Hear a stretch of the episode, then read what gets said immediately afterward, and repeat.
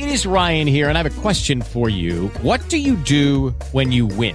Like, are you a fist pumper? A woohooer, a hand clapper, a high fiver. I kind of like the high five, but if you want to hone in on those winning moves, check out Chumba Casino. At ChumbaCasino.com, choose from hundreds of social casino style games for your chance to redeem serious cash prizes. There are new game releases weekly, plus free daily bonuses. So don't wait. Start having the most fun ever at ChumbaCasino.com. No purchase necessary. VGW Group. Void were prohibited by law. See terms and conditions. 18 plus.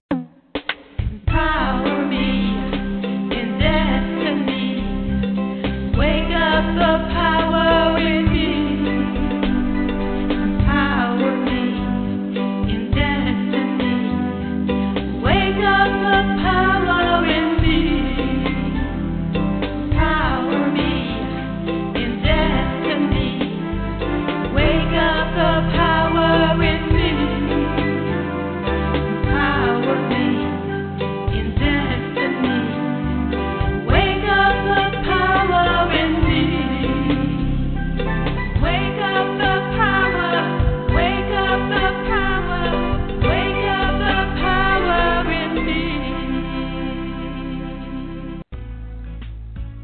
Welcome to Empower Me Now, a radio broadcast dedicated to radically remove all obstacles to your destiny.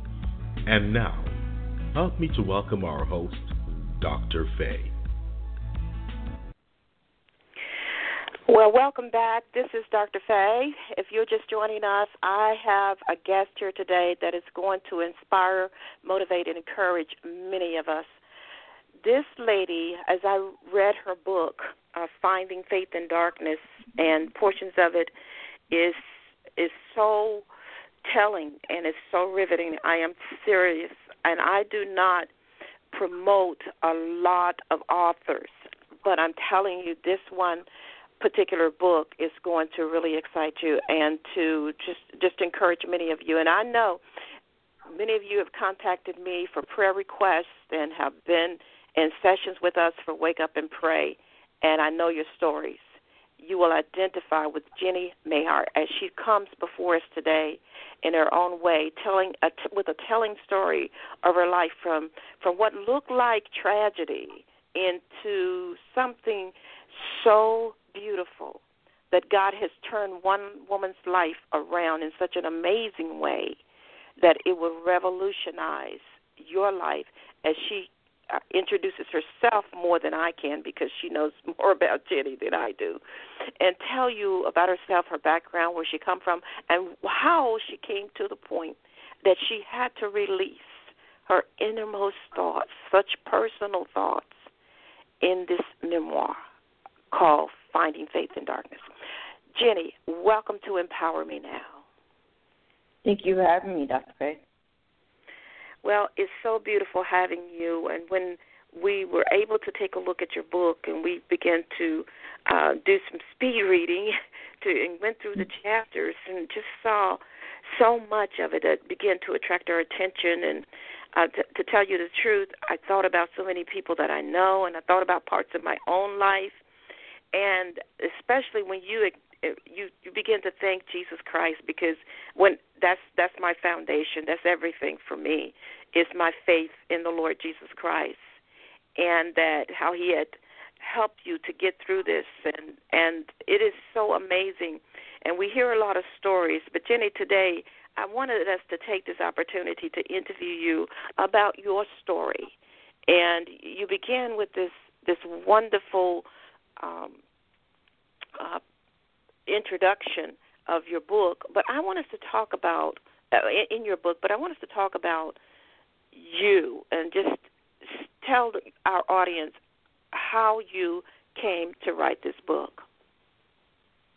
It was after it was years after I became paralyzed, and I was finally living on my own independently in a house, and I just I have caregivers that have to get get me up and dressed and going throughout the day, and I would just tell them bits and pieces of what I'd gone through, not only in my childhood but after I became paralyzed, and then after I my faith grew and I I found God and I just we're telling a lot of little, little bits and pieces, and it was years later that they they kept telling me, people kept telling me I need to write a book. It's an inspirational book, and I at the point I wasn't I wasn't a writer, so I really didn't know how to write a book. I'd never written a book, and so it finally, you know, it, it touched me. I wanted to write a book, I just didn't know how, and I I think that it just God just finally touched me, and I finally put it all together, and uh, to hopefully inspire others to uh, find their way.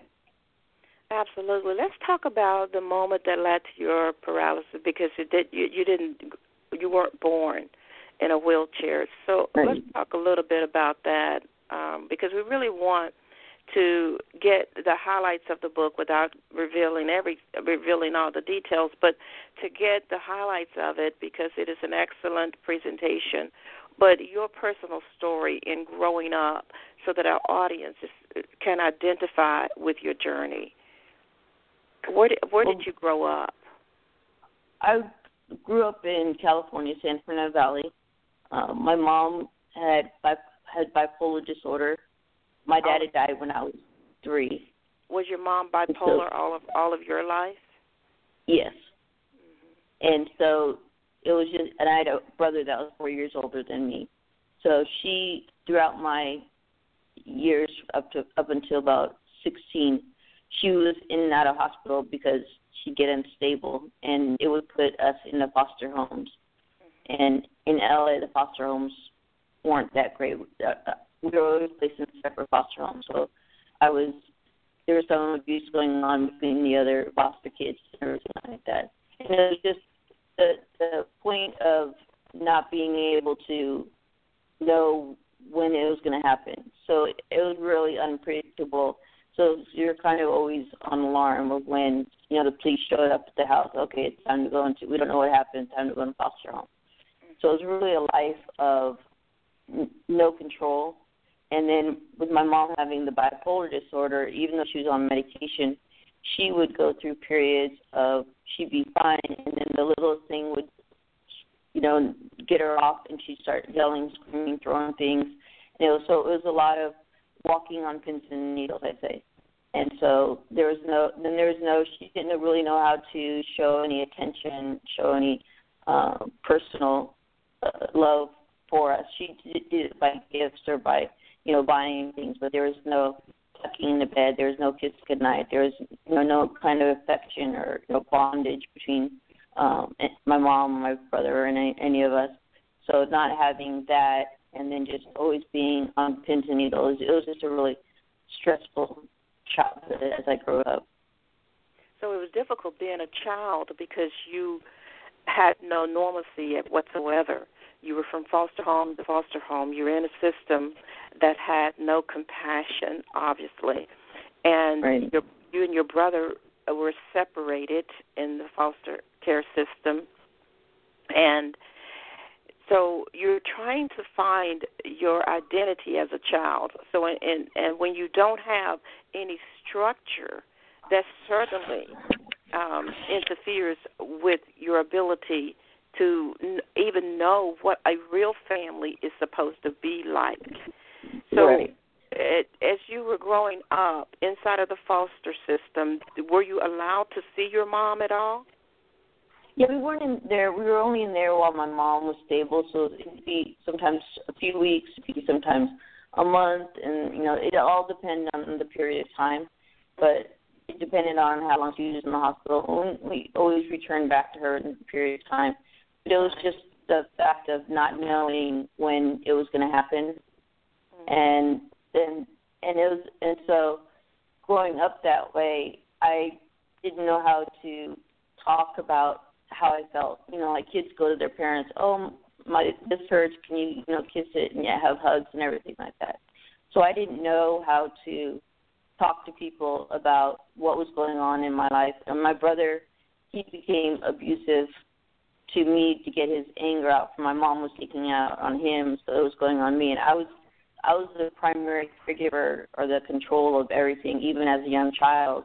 So I've always been kind of like the caregiver, making sure my mom was okay, even as I got older. I made sure that things weren't around that would set her off or something like that. So I was always the caregiver. So I never really got and have anyone to know what it was like to be taken care of. So I held any frustrations or emotions in, and everyone knows you can't hold everything in without something happening. Right. Absolutely, because if you don't have some type of release, it will explode somewhere. It has to come Somewhere. out. Right. So I was I was really depressed. I was really going through a lot of depression as a child, and I mean, I I looked normal. I seemed normal. I played sports. I just didn't. There was no talking, and a lot of the teachers knew, and they would try to. They'd sit me down and want me to talk, and so many times, I just wanted to say. I wanted to say what what I needed to, like, yes, I need to talk. I need to tell you but just getting those few words out of saying yes i want to talk to you they just wouldn't come out. It was just like a barrier. There was just a wall that i built so high up that it just wouldn't go through. And so i ended up as a child i had a lot of um stomach problems. I had migraines. I had um i had i ended up having uh acid reflux at a young age. I i had uh nightmares so it came out in in those ways, and that was just as a young child. hmm Well, you mentioned in your book that sometimes getting away, and uh, uh, you know, was a great, kind of a nice way to get away from your mom and the anxiety that would set her off, and that after a couple of weeks that you were actually ready to go back home. Do you remember Right. feeling that feeling, even though you knew it was stressful? You knew you had no nurturing there, but yet you wanted to, go back. Right. I mean, she was never abusive. That's the thing. It was more emotional abuse than physical abuse, which I think is sometimes worse than physical abuse. Because, absolutely, absolutely. but she was still my mom. She was the only only family I had. That she was all I had. So even though at the beginning it was nice to get away, but mm-hmm. then after a while it was like I missed being home. I missed being with my mom, and she got better. And when she was better, she was great. She was nice. She was happy. She'd do things, and it was like a normal environment.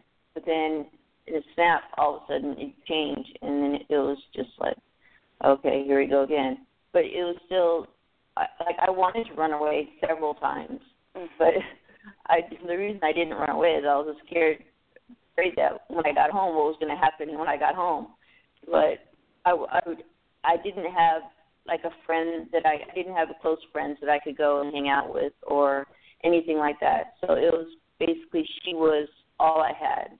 So after a while of being away from her, I realized you know I needed I wanted to be with her even though it wasn't the best situation. Yeah.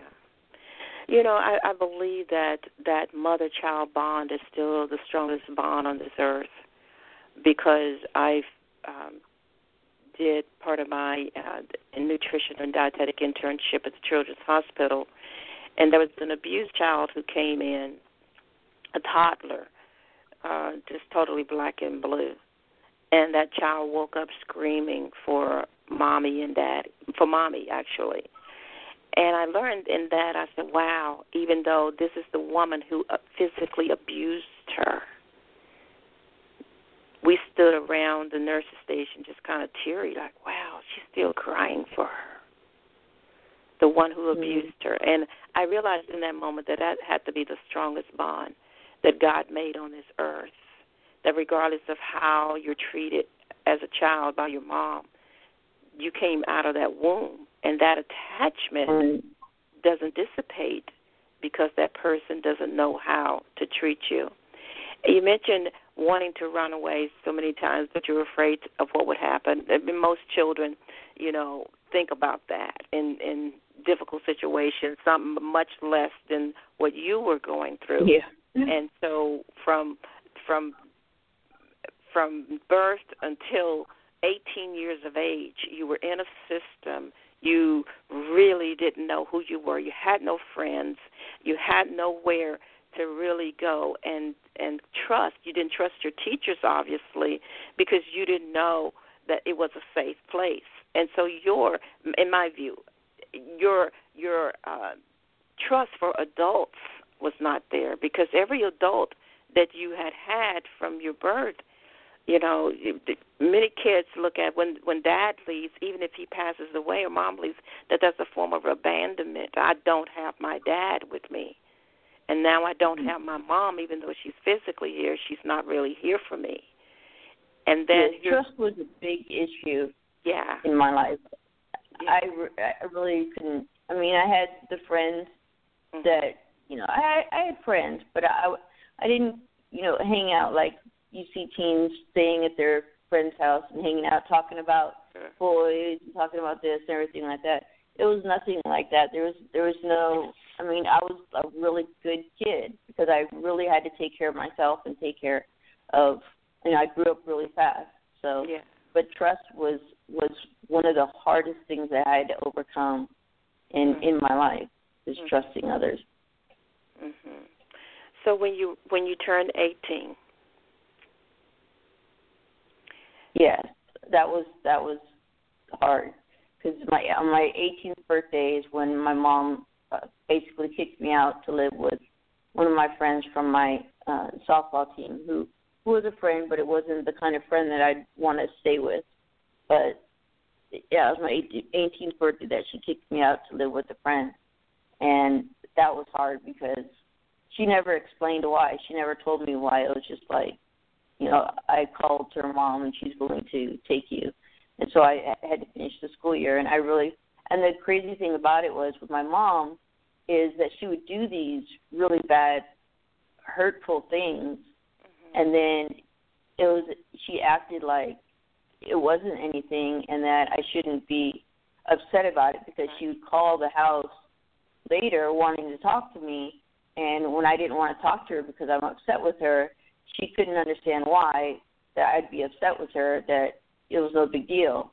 Mm-hmm. And having that where you, you can't be mad at her, you can't be, you know, you have to hold your emotions in because she just thinks that she did nothing wrong.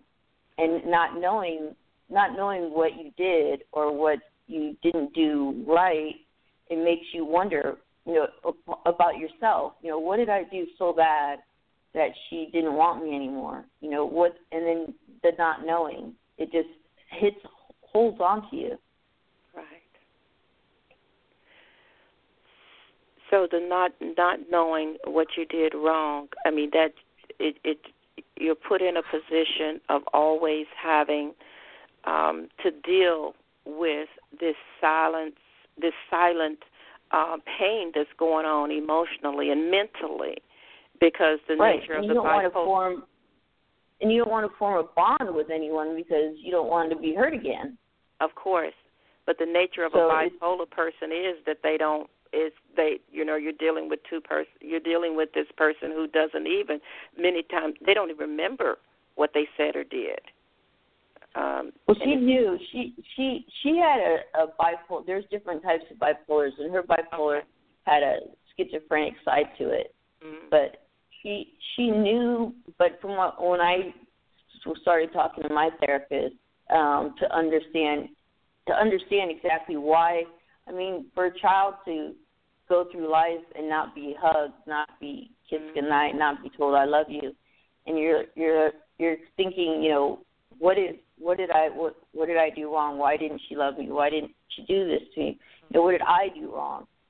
Rather rather it's not. I, I didn't. I finally realized I don't know how many thirty years later that it wasn't anything I did. It was the fact that she was not able to because I knew her past. She went through a lot of abuse and different things. That from her, she wasn't capable of love right. and that when I when I finally understood that it wasn't about what I did wrong or what I didn't do, it was the fact that she wasn't capable of of giving that love out. And once I was able to realize that, it hit me like my eyes opened up. I'm like, okay, so it wa- wasn't anything I did wrong. And so that's that was a big change in in the way that I was able to perceive my life. Yeah, thirty thirty years later, but it Yeah, became, yeah, 30 years you know, and that's a blessing because it it did come. because for many people who have gone through abusive situations, they just pass it on. You know, because we can't Right. give away what we don't possess. If we've been abused, hurt people hurt people. It is a very it is a truth. And if we don't get healed, if we don't get free and delivered, then we continue to uh, walk through life with those same pains and those same uh, emotions um, that are that are so uh, housed up within us and so um, in that place of not trusting and not having re- good and healthy relationships that God intended Right. for us to have because we did not get healed and did not get free. So at the age of 18, you're you're thrust out into a friend's house, friends that you really you know you you know you're still not in a safe place, but you were still in high school, right? Mhm. Yeah, I had not graduated. I was born in April, so I from April all the way till June, I I was still in high school, and I had no. I mean, I had been working during the summers, and I had money in the savings account, but it was like, what was I going to do when I turned 18? I mean, where was I going to go? I couldn't pay for college. I couldn't live on my own, and that's when it happened that there was. I saw the recruiters at the school at my high school, and that was when I decided to go into the military, and I chose the Air Force. Yeah. So your life and that was basically that was basically my it was it was a it was my only way out, but it was also a good way out. I mean, it wasn't like I was on the streets, right. so I was being taken care of, and I was going to get an education, and I was I, I was going to get in the medical field, which I loved medicine. I always loved medicine, so I thought of it as finally my a, a new beginning for me is what I felt it was going to be, and it was. It was a really it was a really good experience. I I can't really put that down. So I had, I had a good time. I made some good friends. I did some laughing, and I was able to, you know, get away from the environment that I was in. So it, it was a good, it was a good thing. Yeah, the military is is still a good thing for many different people. It's not for everyone, but it certainly No. is for many people. And I strongly support recruiters uh, for the military as well as our military system in our country. I can I just thank God for them. So it you're you're now in the Air Force and you are rediscovering a whole new world. There's a new chapter that has emerged. It's a world that you never knew before. I wanted you to tell us now. I know you went through basic training, and was that like three months of training uh, down in Texas? three months of tech school. Was three Three months. It months was of tech school. Okay. tech school for my job. Yeah, it was only six weeks of basic training back then, and then I was a I was a medical lab technician, and you know I, I wrote I wrote write a lot more in my in my book Finding Faith in Darkness, but there's I it was a full year and a half of tech training for a medical lab technician. Okay. And it was for that particular job okay. And so that that that was hard but i had good friends good people around me that uh made it a lot easier. Mhm. but i still after the tech school training i was sent to my permanent base station at andrews air force base in maryland. And then i was back in a place an environment that i didn't know anyone and i i had trouble making friends because i didn't have that communication. I didn't really have that way of I, I wasn't taught that. Or I wasn't in that environment. So I got to the point where uh I was alone again. And I was trying to do whatever I could to stay busy. But the depression started building and my rem- reminders of my past that I hadn't dealt with. And just things started coming back and I started uh dealing with depression and things like that. So uh, I was seeing a therapist, but um, I'm not going to get totally into it. But I ended up uh, getting medically discharged, and I was that's when I was diagnosed with bipolar disorder and depression and PTSD. So So the military turned out to be a place where you could receive the counseling and the therapy that you had been missing for so many years. Well, I was they medically discharged me, mm-hmm. and so I went, I was, went to um, I was at a VA I was at a VA hospital. Okay. I mean, and that's a, that's a whole different story. But, uh, yeah, you're breaking up there, Jenny. Jenny, your, your uh, service is breaking up there a little bit, and I know you're on a cell phone. Yeah, I know you're on a cell phone, and sometimes it's, it just does that. You can turn your head in one direction, and sometimes it will just do that better? Um, let's continue to talk. Okay. But the, the military, that was a, whole different direction. But that Oh no, it's it's really cracking up there now.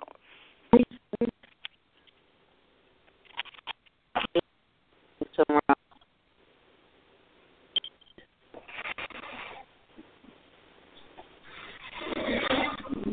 How's that? Is that any better? Much better. Thank you. Thank you so much. Okay. You guys All right. understand. You guys understand. I'm going to talk to our audience just a moment. You guys understand the world moves by cell phones. And so when we do these interviews, many of our uh, guests and co-hosts are on cell phones, and so you understand. So just be patient. We got it back on course here because I want you to hear a story. I want you to hear Jenny's story because it it is such a powerful testimony of the goodness and the the, the love of God.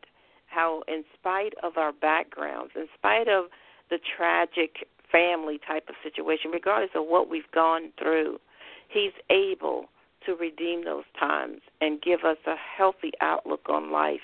And you may be in a place right now that you can identify with what Jenny is talking about. Maybe you're you're going through the foster uh, care system right now, and it's not a pleasant one. Not every foster home is is a negative uh, is a negative environment. Some are very healthy. I have friends who are foster parents, and they are wonderful foster parents. But you may be in an environment right now, and you just happen across this broadcast. We want you to know that Jesus Christ can take you through anything, even if your mom is not mo- emotionally or physically available, or your dad's not there. Jesus Christ is there for you.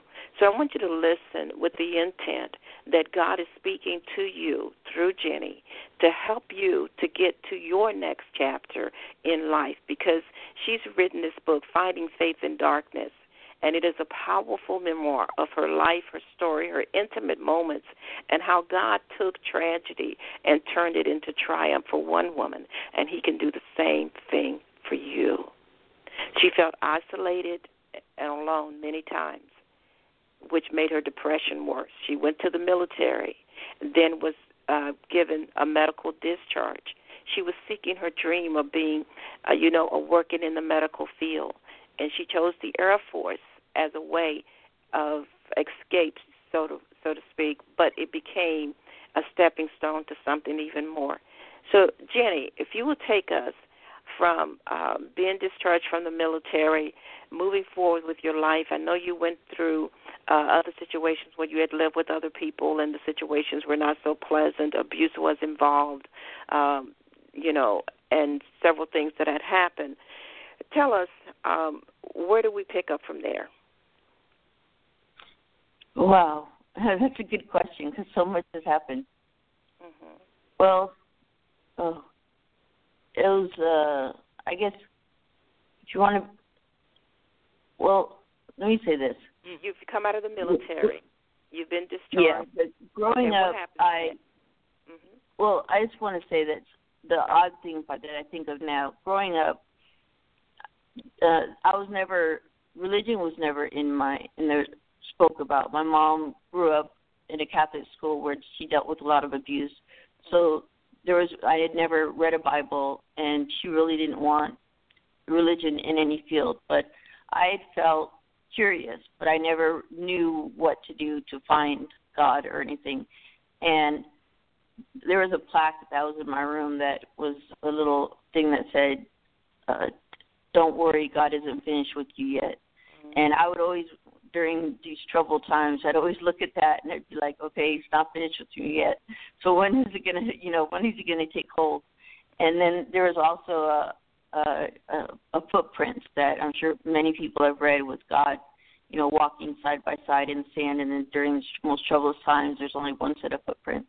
And I never understood that when I read it, but now that I've gotten to know God and and Jesus, and I I, I fully understand, and I I think back and I'm like, how could I not have understood that? But when you don't have God or any kind of religion in your life, mm-hmm. you don't know And it's like people have asked me, you know, from what I went through, and now, you know, am I angry about God? And I'm like, I can't be angry at him when I didn't know him. You know, I didn't know to go to him. I didn't know, you know, I didn't know if you can't be angry at someone that you don't know about blame. So, you know, it's it's difficult for people to understand when you don't have any kind of religion or aspect of God or talking about who how much Jesus has done for us, you know, and to know not know that it, it's a different aspect of your life that that changes when it, you come to understand and know Him. And and unfortunately, you know, it, it happened after a, tragedy, but it turned into the, the the biggest change in my life that saved me. And I mean, to so that's the, that's the biggest chapter that that was my my biggest downfall was my biggest you know change in my life. You know, um, you're absolutely correct because not having a foundation of Jesus Christ, which is another excellent point. You know, where do kids turn to? But this is the reason we do these type of broadcasts, Empower Me Now, to motivate, inspire, and transform lives, to help people to see that they too can gain the victory in spite of your upbringing, in spite of not having this Christian environment, this loving environment, that there's a loving God. In spite of not having parents who are available for you, there is a God who's available for you because we have people of all ages who who are on the internet who are listening to um, uh, broadcasts, who are listening to music, and we upload to iTunes and to YouTube and to Facebook to to the world. So we don't know. But if you're out there and you're a child and you're feeling like nobody loves you and nobody cares, you're a teenager or an, even an adult, but I want you to know that you can ask the Lord Jesus Christ to help you right where you are. You don't have to continue to live in a mindset that you are absent from love, that love is absent from absent from you. You have access to love all of the time, and we want you to be aware that all you have to do is say, "Lord, I need your presence. I need your love." Even if you don't feel as though you're a Christian, let me tell you, we were all in that same place. We had to ask him to come in. We had to ask him to be our Lord, to be our Savior. We're talking to Jenny Maher, who is an an, an author and uh, definitely a um, prolific speaker concerning her life, her story, her journey, how God has taken one woman and brought her to a place to realize that she could be free. And it took her 30 years. It took 30 years, not her. It took 30 years for her to realize it was not her fault. The abuse was not her fault. It was not because of anything that she had done. Some of you may be carrying guilt right now and you're thinking that it's all your fault. You may be married and you think that that bad abusive relationship that you were in was your fault. God wants you to know that it was not your fault that you can be healed and you can be free and you can be delivered and you can have a productive life and that he wants to he wants to show you his love. He wants to show you his mercy and his grace. And it's available to you today. All you have to do is just ask him.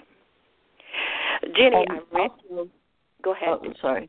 no no no you're Well, also the the big part of my life, I mean, growing up, and I felt my biggest problem was feeling alone. I felt so alone and empty inside. I mean, I went to cutting to get rid of the emotional pain, to draw physical pain, and even as I got older, because I was never able to bond with the relationship or with people, and I just that feeling of alone and not able to connect with anyone was was the hardest because I felt when you feel so alone, it's it's like you have no one to talk to, no one to be around, and I was able to after once I started learning about God and and Jesus and faith, it was like He was there for me, and I realized that accepting Jesus uh, into my heart and and the other hard part was realizing that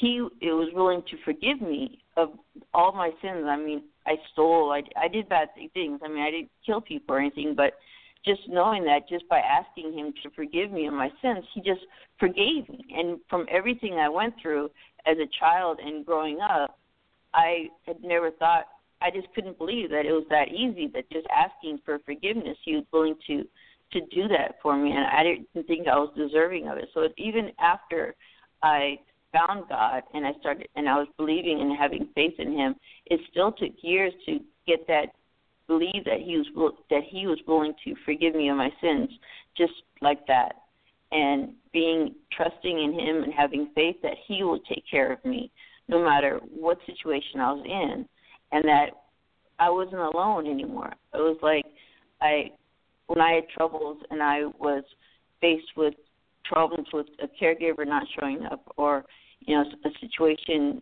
and I would pray and I would just trust and have faith that no matter what he would take care of me it would be taken care of it might not be the exact way I want at that time but I had to trust that it was the right way because I had faith in him and it always turned out and because of that continued my faith continued to grow so that spiritually I was able to grow so that I no longer thought of the glass being half empty. I always thought the glass being half full. That even when terrible things happen, and a car accident I was in, or other things, I would think of more. Well, I was in a car accident, but nobody got hurt.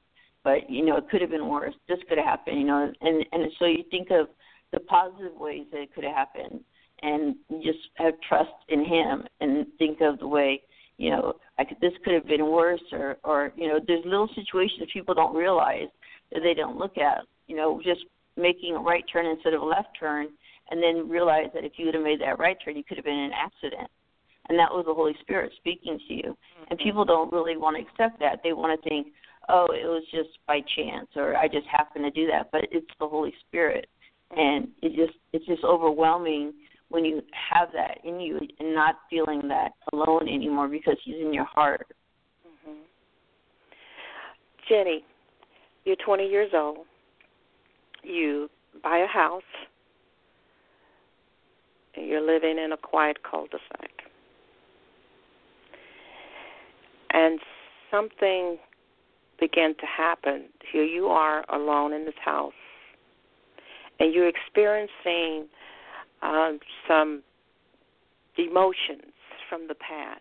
Everything that you've known in life has been based on the foster care system, what you experienced inside of the military, what you're experiencing, um, the abuse that you experienced from people that you trusted, and or you you were not, not so much trusted, but that you were in a position where you had to live with these people, and boundaries were crossed by the husband.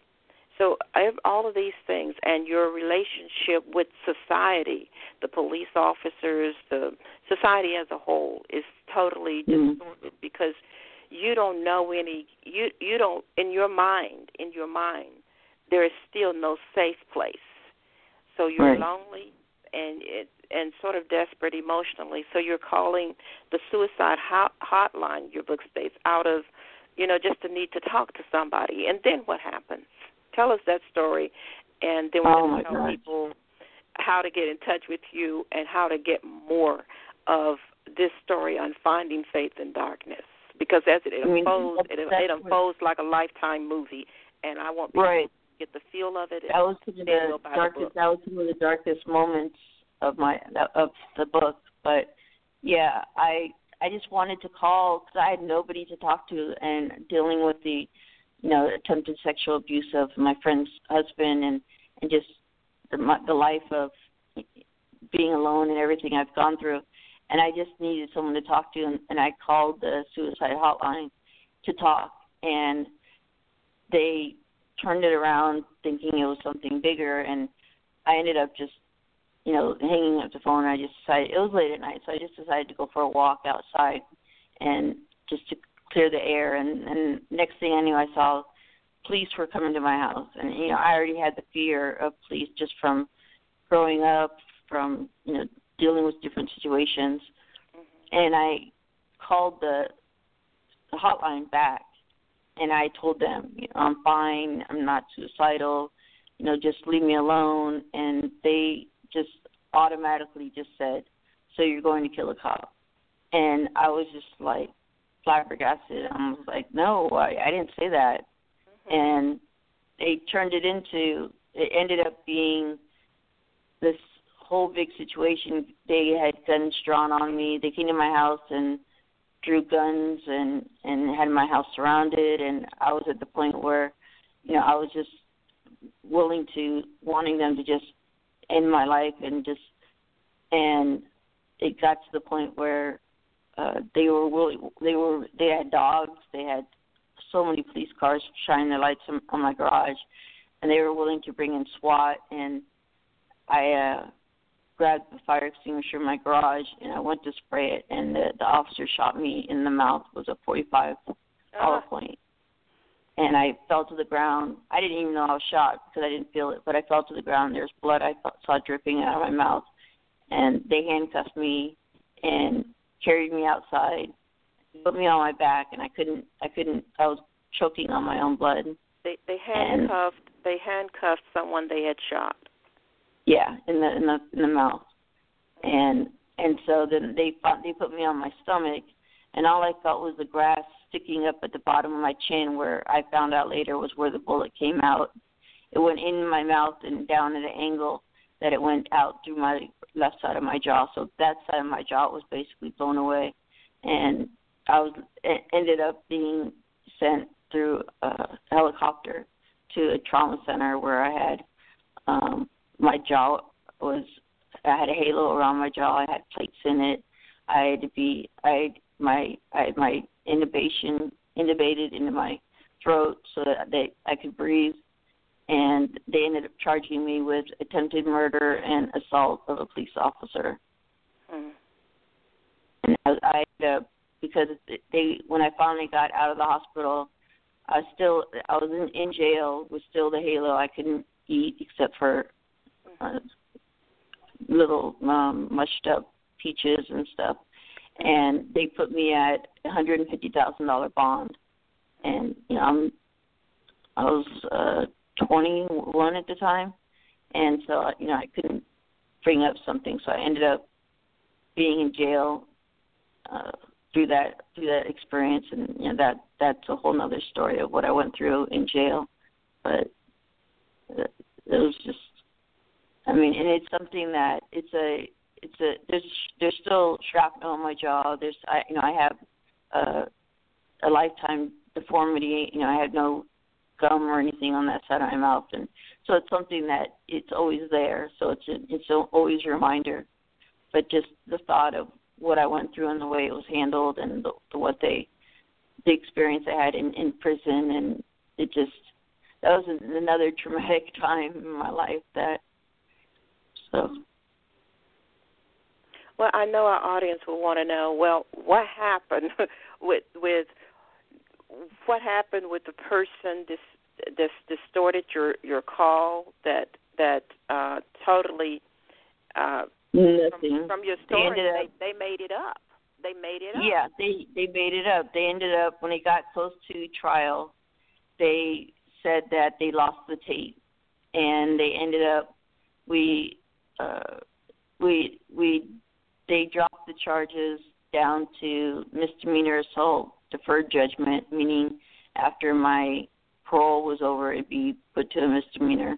They put me on six years probation, and the officers, the officer that shot me, they were fined and the sergeant and the captain they're all just fined uh, six hundred or some dollars and i was i got out of jail after six months of being in there and and then so then then i had to you know go i had six of major surgeries on my jaw and it, it's still you know not perfectly right but it's where it is so it's just you know that's another thing that is that was now you know having to deal with alone because my mom never visited me in prison it was and when i got out i ended up having to go into the the mental hospital where i stayed there for a year just to getting through everything Right, right. Wow. What an amazing woman, but more uh, and an amazing story, but more an amazing woman here with us, Jenny Maher, who has come forth with her memoirs and her story, her life journey, and how you you that are listening, you and someone you know, can be tremendously blessed by buying a copy of this book. And she's going to tell us how to get a copy, and it is so relatable. It may not be to for you may not identify with every bit of her experience, but I promise you there will be some area in this book because it is filled with so much emotion and so many different types of experiences that it will touch many, many, many lives. So I want you to make sure that you make it your business to go over and get a copy of her book today and begin to read it, begin to share it with other people that you know. Um, invite them to get a copy because Jenny is going to give you an opportunity right now to get a copy of her book as she brings back some closing remarks for us today concerning finding faith in darkness. Jenny, did you know? I mean, there's a scripture in Job that says God dwells in the darkness. Many times there is dark places in our lives, and we think God has left us mm-hmm. when God is right there with us. So you, you guys that are listening, you may be walking through something that's totally dark right now, and you don't know about your future. But Proverbs three, five, and six says, "Trust in the Lord with all of your heart, mm-hmm. and lean not into your own understanding." In all of our ways, acknowledge Him, and He will direct our paths. I believe that God is for us and not against us. I believe mm-hmm. that He wants to do you good and make you happy. I believe that He has a benefit package that far outweighs any system of this world. That He wants to heal us, He wants to deliver us, He wants to make us free.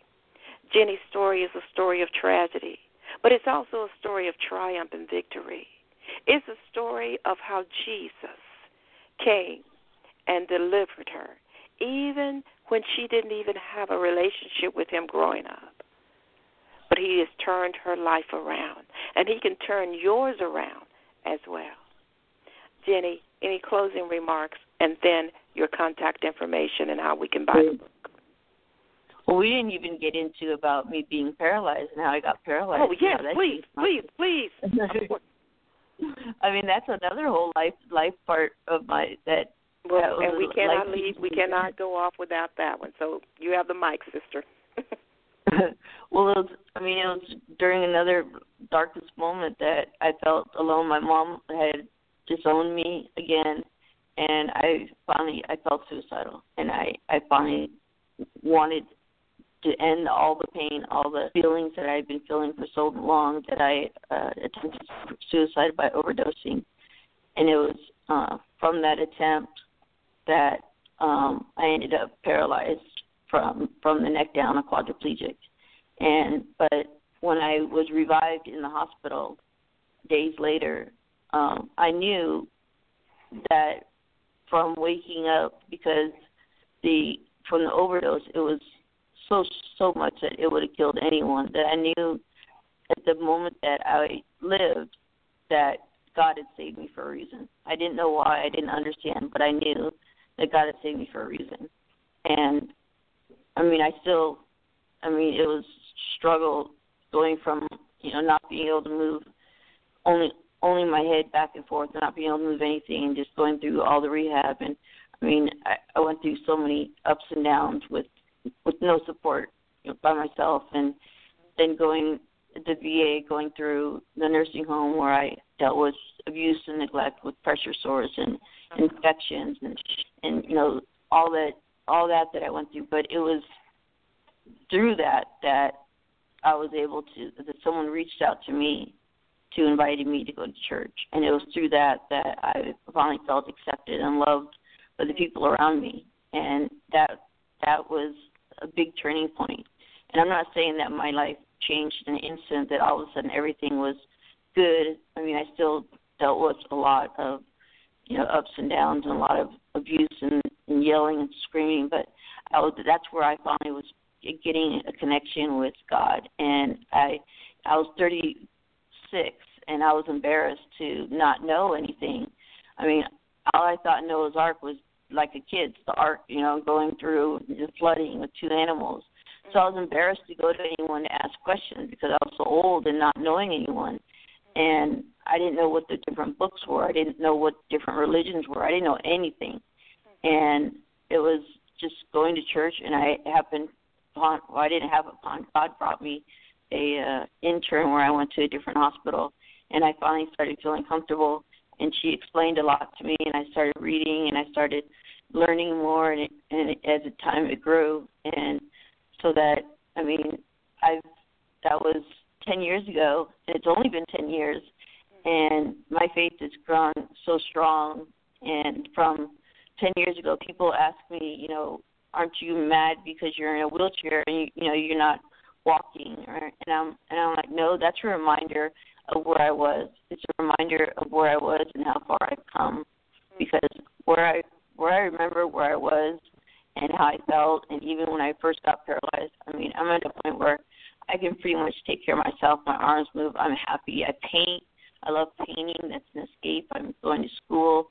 I mean, I'm doing all the things that I love doing, and I'm happy to get up in the morning and I just feel the connection and love that God has for me, and that He's drawing me to, you know, help other people by finding faith in darkness. And it was through the dark moments that I did find my faith, and that's the reason that I wanted to write this book was to reach out to others who are were in that situation that I have been in, and I hope that if reading it, they can see that there is love and hope through God and Christ and that He is there for everyone.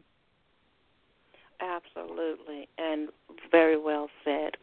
And thank you so much, Jenny, for offering that piece because people need to know how did you end up in the wheelchair, and that you know even through that, that God has graciously called you to minister to use your story to minister to others. And each of you who are listening, you have a, your own story. And it may be very difficult and challenging for you right now while you're going through it. But God will take that tragedy, He will take that story and make it a message so that someone else can benefit and grow. And I always I always remember this scripture, Jenny is that there is no temptation that has taken us but such such as is common to man. But he will with the temptation make a way out that we may be able to bear it. And another one is think it not strange concerning the fiery trials which are to try you, as though some strange thing has happened to you. Knowing this that the same afflictions are accomplished in your brethren. Everybody has a story. Everybody who that walks this path called life on earth has a story, has a testimony. Jenny has been called of God to share hers in this book called Finding Faith in Darkness.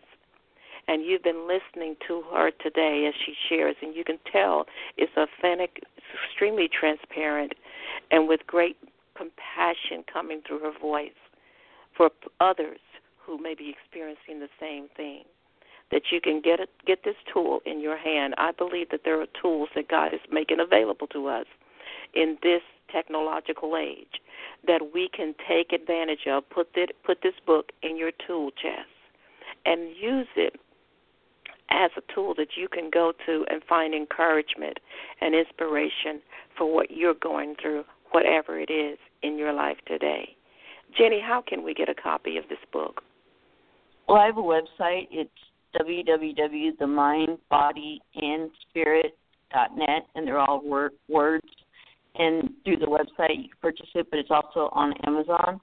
Mm-hmm. And so, just looking up "Finding Faith in Darkness," it's it's easy to find. But yeah, the mindbodyandspirit.net is the website that you, it, I tell a little bit about myself, and it has where you purchase it, and it has a little bit of information out there about me and and uh, things that I've gone through and things, different things.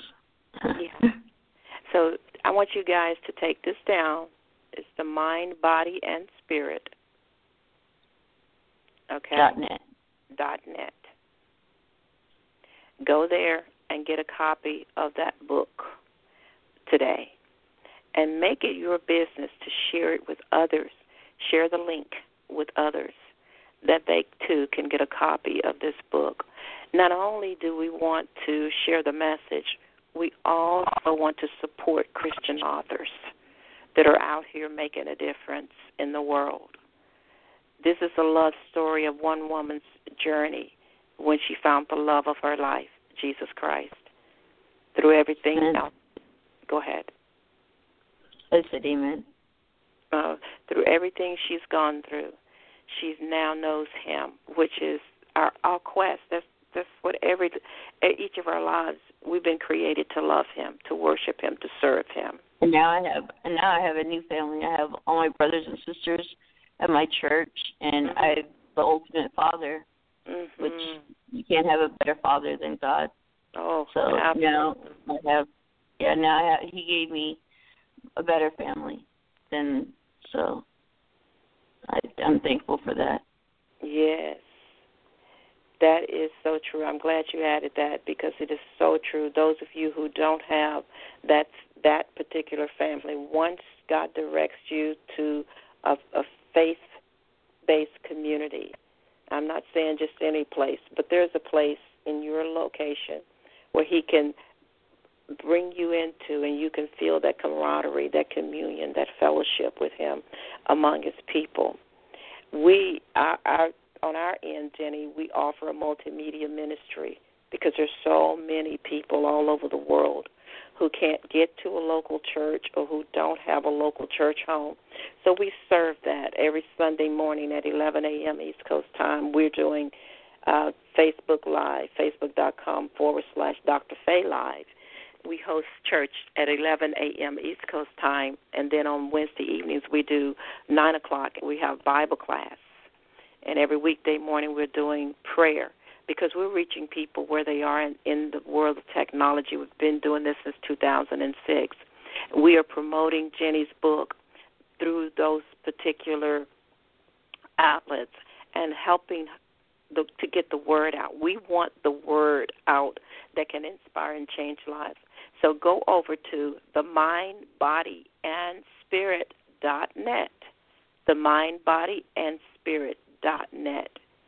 And Jenny is a poster child for how you can go through hell and get some keys to the kingdom. Yes. And Jenny, we are so glad you were here today. Thank you for sharing your time, your faith, your story. You have truly inspired me, and I know you will continue to inspire many others around the world. We look forward to hearing more from you, and we'll be tracking you online.